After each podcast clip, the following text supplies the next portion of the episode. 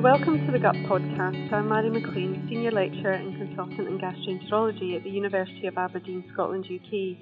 And in my capacity as Education Editor, I'm hosting this podcast today. This month we're discussing the February 2016 Editor's Choice manuscript entitled Dysbiotic Gut Microbiota Causes Transmissible Crohn's Disease like Ileitis, Independent of Failure in Antimicrobial Defense. This is presented by Professor Dirk Haller and team from the Technical University of Munich in Freising in Germany, and he's the Chair of Nutrition and Immunology there. So I'm delighted to be joined today by Professor Haller. Welcome to the podcast. Your paper focuses on the pathogenic influence of gut microbiota on inflammatory bowel disease. So as an introduction, can you remind us of the existing evidence that implicates the gut microbiota in the development of IBD? Uh, yeah, so there, I think there are two lines of evidence. One, it's uh, clinical evidence that uh, many people basically um, measure differences based on sequencing analysis um, between patients, inflamed and non-inflamed.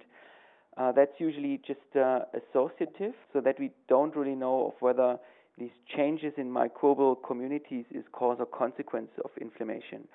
And it's rather difficult in, in prospective cohort studies in IBD actually see of whether these changes are first and then followed by the disease development. So I think we are heavily depending on on model systems which are reliable uh, for the human pathology, and this is part of what we did in this study. So you assessed the impact of microbial host interactions in the pathogenesis of Crohn's ileitis and used a mouse model to unravel the details of this. So tell us about this murine model and why it was chosen for your study. So there are many murine models for chronic inflammatory pathologies which mimic the human pathology. Um, unfortunately, there are not many mouse models which reflect the ileal phenotype of Crohn's disease. So it's a less than 10% of the total number of mouse models available.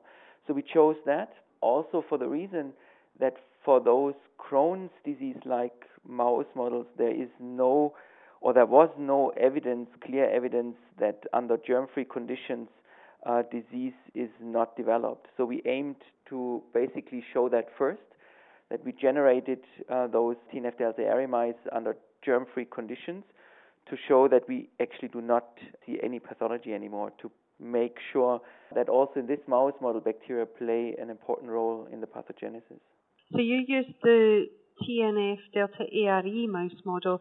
Um, can you tell us how that's generated and what disease phenotype they show? Yeah, so these mice were generated by a Greek group uh, uh, around uh, Georgi Kollias almost 15 years back, and, and they developed this very striking um, Crohn's disease phenotype with a with a local inflammation in the gut, but also uh, systemic inflammation, like uh, patients have this uh, sometimes uh, with arthritis.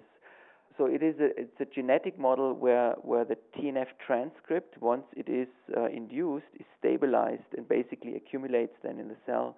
And TNF is a very important and very clinically relevant um, cytokine in the IBD pathogenesis. So it makes a lot of sense. So in this mouse model, the TNF transcript is stabilized once it's activated, and, and then basically inflammation could develop. So you touched on this earlier, but can you just give us a, a, a broader outline of the experimental conditions you used to investigate the relationship between the microbiota and disease activity in these mice? Yeah. So uh, the the clear hallmark for us was two findings. One, if we keep mice under a very uh, hygienic controlled environment, we see um, pretty much a, a strong or wide stretch of disease intensity or activity. So we have mice which are heavily inflamed, and we have mice which are almost disease free, and that's independent of litter effects or cage effects. So we wondered why why would that happen, and when we sequence the microbiota from these diseased, non-diseased mice, we see clear differences. So that's the association which one sees in patients as well. So the second and really the hallmark for us was that we that we uh, generated transfer experiments.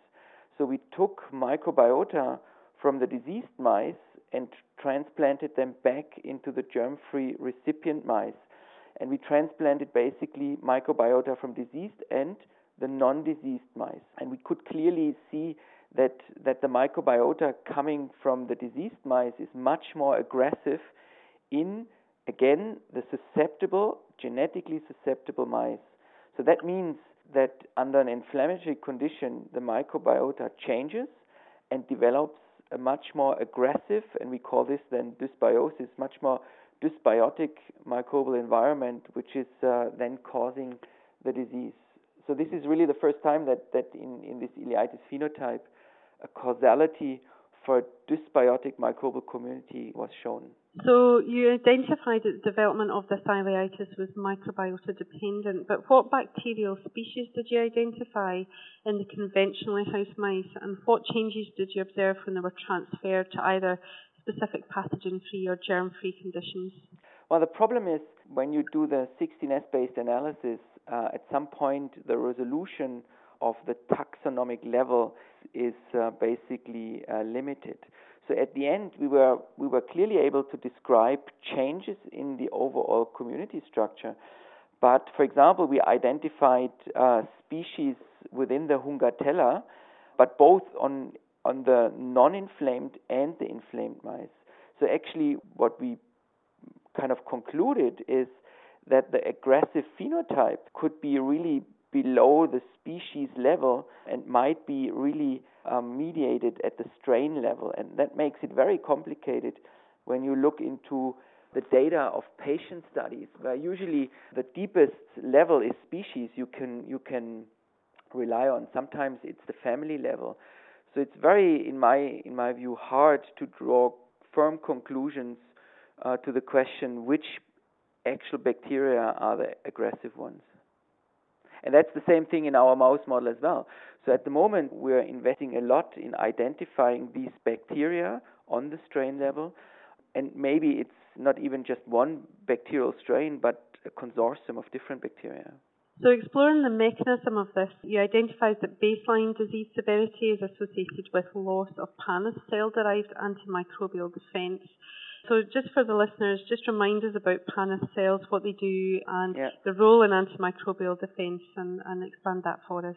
Paneth cells are part of the epithelial lineage in the gut, and they're they're sitting at the base of the crypt, and they produce antimicrobial peptides. They also produce factors which maintain the stem cell homeostasis. It is believed, and I think there is there is good evidence that the Paneth cell let's say, activity is is changed in Crohn's disease patients with with an ileal phenotype. So that is exactly the same we, we observe in our mice as well. When we did the transfer experiments of an aggressive microbiota, however, we were able to follow the disease development in a kinetic fashion. And what we observed is that basically the activation of inflammatory signals comes much earlier than the, the failure of Paneth cell activity. And, and that indicated to us, at least in our mouse model, that the failure of Paneth cell activity is a consequence and not a cause of this murine phenotype. So, did the functional capabilities of the intestinal microbiota community change along with composition? Well, that's a good question. We, we did metaproteome analysis and, and we saw changes at this functional level as well. Um, nevertheless, you always have to keep in mind when when the composition changes, then then the abundance usually of certain taxa are going to change. So that may be just um, associative again with the change in functionality. So what really interests us now is are there key functions of this aggressive complex microbiota which would be mechanistically linked to the onset of pathology, because that would be then, let's say, a, a, a rationale to speculate which bacteria and which functions are causative uh, involved in this disease initiation. And that's very hard to study in patients, but you could uh, if if there is a me- mechanistic evidence identified in in murine models, you could go back to patients and look at that. So you mentioned a couple of times during the discussion that the development of ileitis is transmissible via gut microbial transplant and colonization. So if we could just focus on that for a little bit, and uh, can you tell us how you once again how you assessed this and, and what the key findings were? Yeah.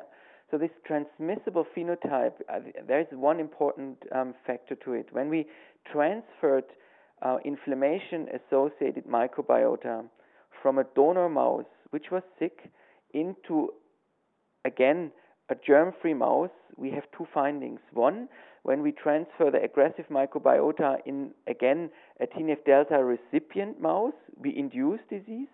But when we transfer this aggressive microbiota into a wild type genotype, we do not induce disease. And that's very, very important because that means that we are not transferring pathogenic traits. And there are samples in the literature where people have uh, induced transmissible colitis, but they also induced colitis basically in the wild type recipient host, which was later on very often basically identified as a transfer of a pathogenic trait. And that's not the case in our surrounding here because it's very clean and it's absent of, of pathogens. So this really means that a change in microbial community induces disease but only in the susceptible host. And that again goes to the heart, I think, of this hypothesis in IBD. So, how does this new data link to the evidence derived from human IBD? As I said, I mean, there are, there are big cohort studies now undergo which basically try to sequence, for example, uh, treatment naive early onset uh, pediatric Crohn's disease um, patients, because the assumption is the longer lo- you live with, with your disease, the, the more screwed up your microbiota at the end is. And many confounders like medication would basically impact on your microbiota. So at the moment, the search for this causative initializing microbial setup is ongoing. But still, it's very hard to get patients where you basically start from zero, where, where they would not have disease but just just develop disease. And that would be possible in prospect cohort studies. But that's again due to the lower incidence of Crohn's disease, you would, would have to have a, a huge and large cohort to look at that. So this is where we are. We try to identify in murine systems, let's say, principles of how aggressive bacteria could initialize disease. And if these principles would then be transferable to the to the human situation, I think we would benefit from that. So how could this data impact clinical practice in the future? Well, that's always uh, the very very tricky question. I mean, at present, we really don't understand how a microbiota community structure has to look like to be aggressive in patients. And since we have really no understanding how that works, um, each and any single additional information to the to the real basic and underlying mechanisms is is very helpful. So we hope that we can understand the initialization process of microbiota and host in a susceptible host so that we can address this. And then at the end, we, we would love to look into into patient cohorts to see if if we find um, mechanisms which we identify in murine models as well. So I would say it's an early step, and we shouldn't, from these murine models, overinterpret too much. But um, already the, the, discussion around the Punnett cell involvement, you see, um, it's not so easy to to kind of discriminate be- between cause and consequences. And I think that's the real benefit of, of murine studies. So, leading on to that, and finally, what do you think needs to be addressed in future studies? Well, I mean, I can I, I can tell you that we have a lot of effort at the moment ongoing to identify or to mimic an aggressive microbial ecosystem. And if you can mimic an aggressive microbial ecosystem, you potentially could mimic a non-aggressive or protective microbial ecosystem. So if I look at these you know, fecal transplantation trials, which are not really successful um, in controlled clinical trials in, in IBD patients. You know, sometimes it works, sometimes it doesn't. I think it's very important to identify disease initial, uh, initiating minimal bacterial consortia and protective. And maybe we can at some point really identify protective consortia, which are then usable in, in humans as well. This is far fetched, but this is uh, certainly at the end goal. Well, that brings us to the end of today's podcast. I'd just like to thank Professor Dirk Haller for joining me today. Thank you very much.